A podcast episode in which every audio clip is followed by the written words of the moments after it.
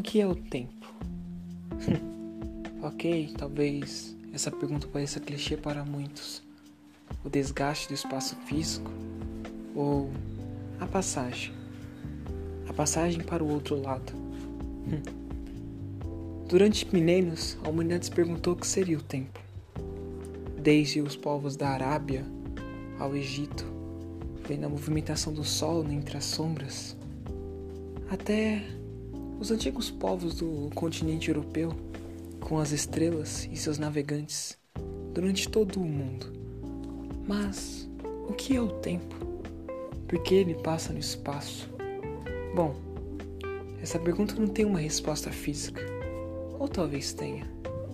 Há muito tempo, Stephen Hawking tentou provar a teoria do tempo e que talvez possamos andar sobre ele.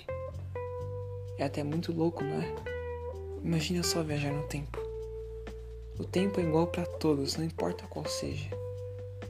E se você viajasse no tempo, caso esteja pensando nisso, encontrasse seu avô, ou a sua avó, ou sei lá, qualquer coisa que faça, você criaria um paradoxo. E cá entre nós, não gostaria de criar um. E é aí que estamos, no nosso próprio tempo. Cada um tem seu tempo, cada um tem sua história.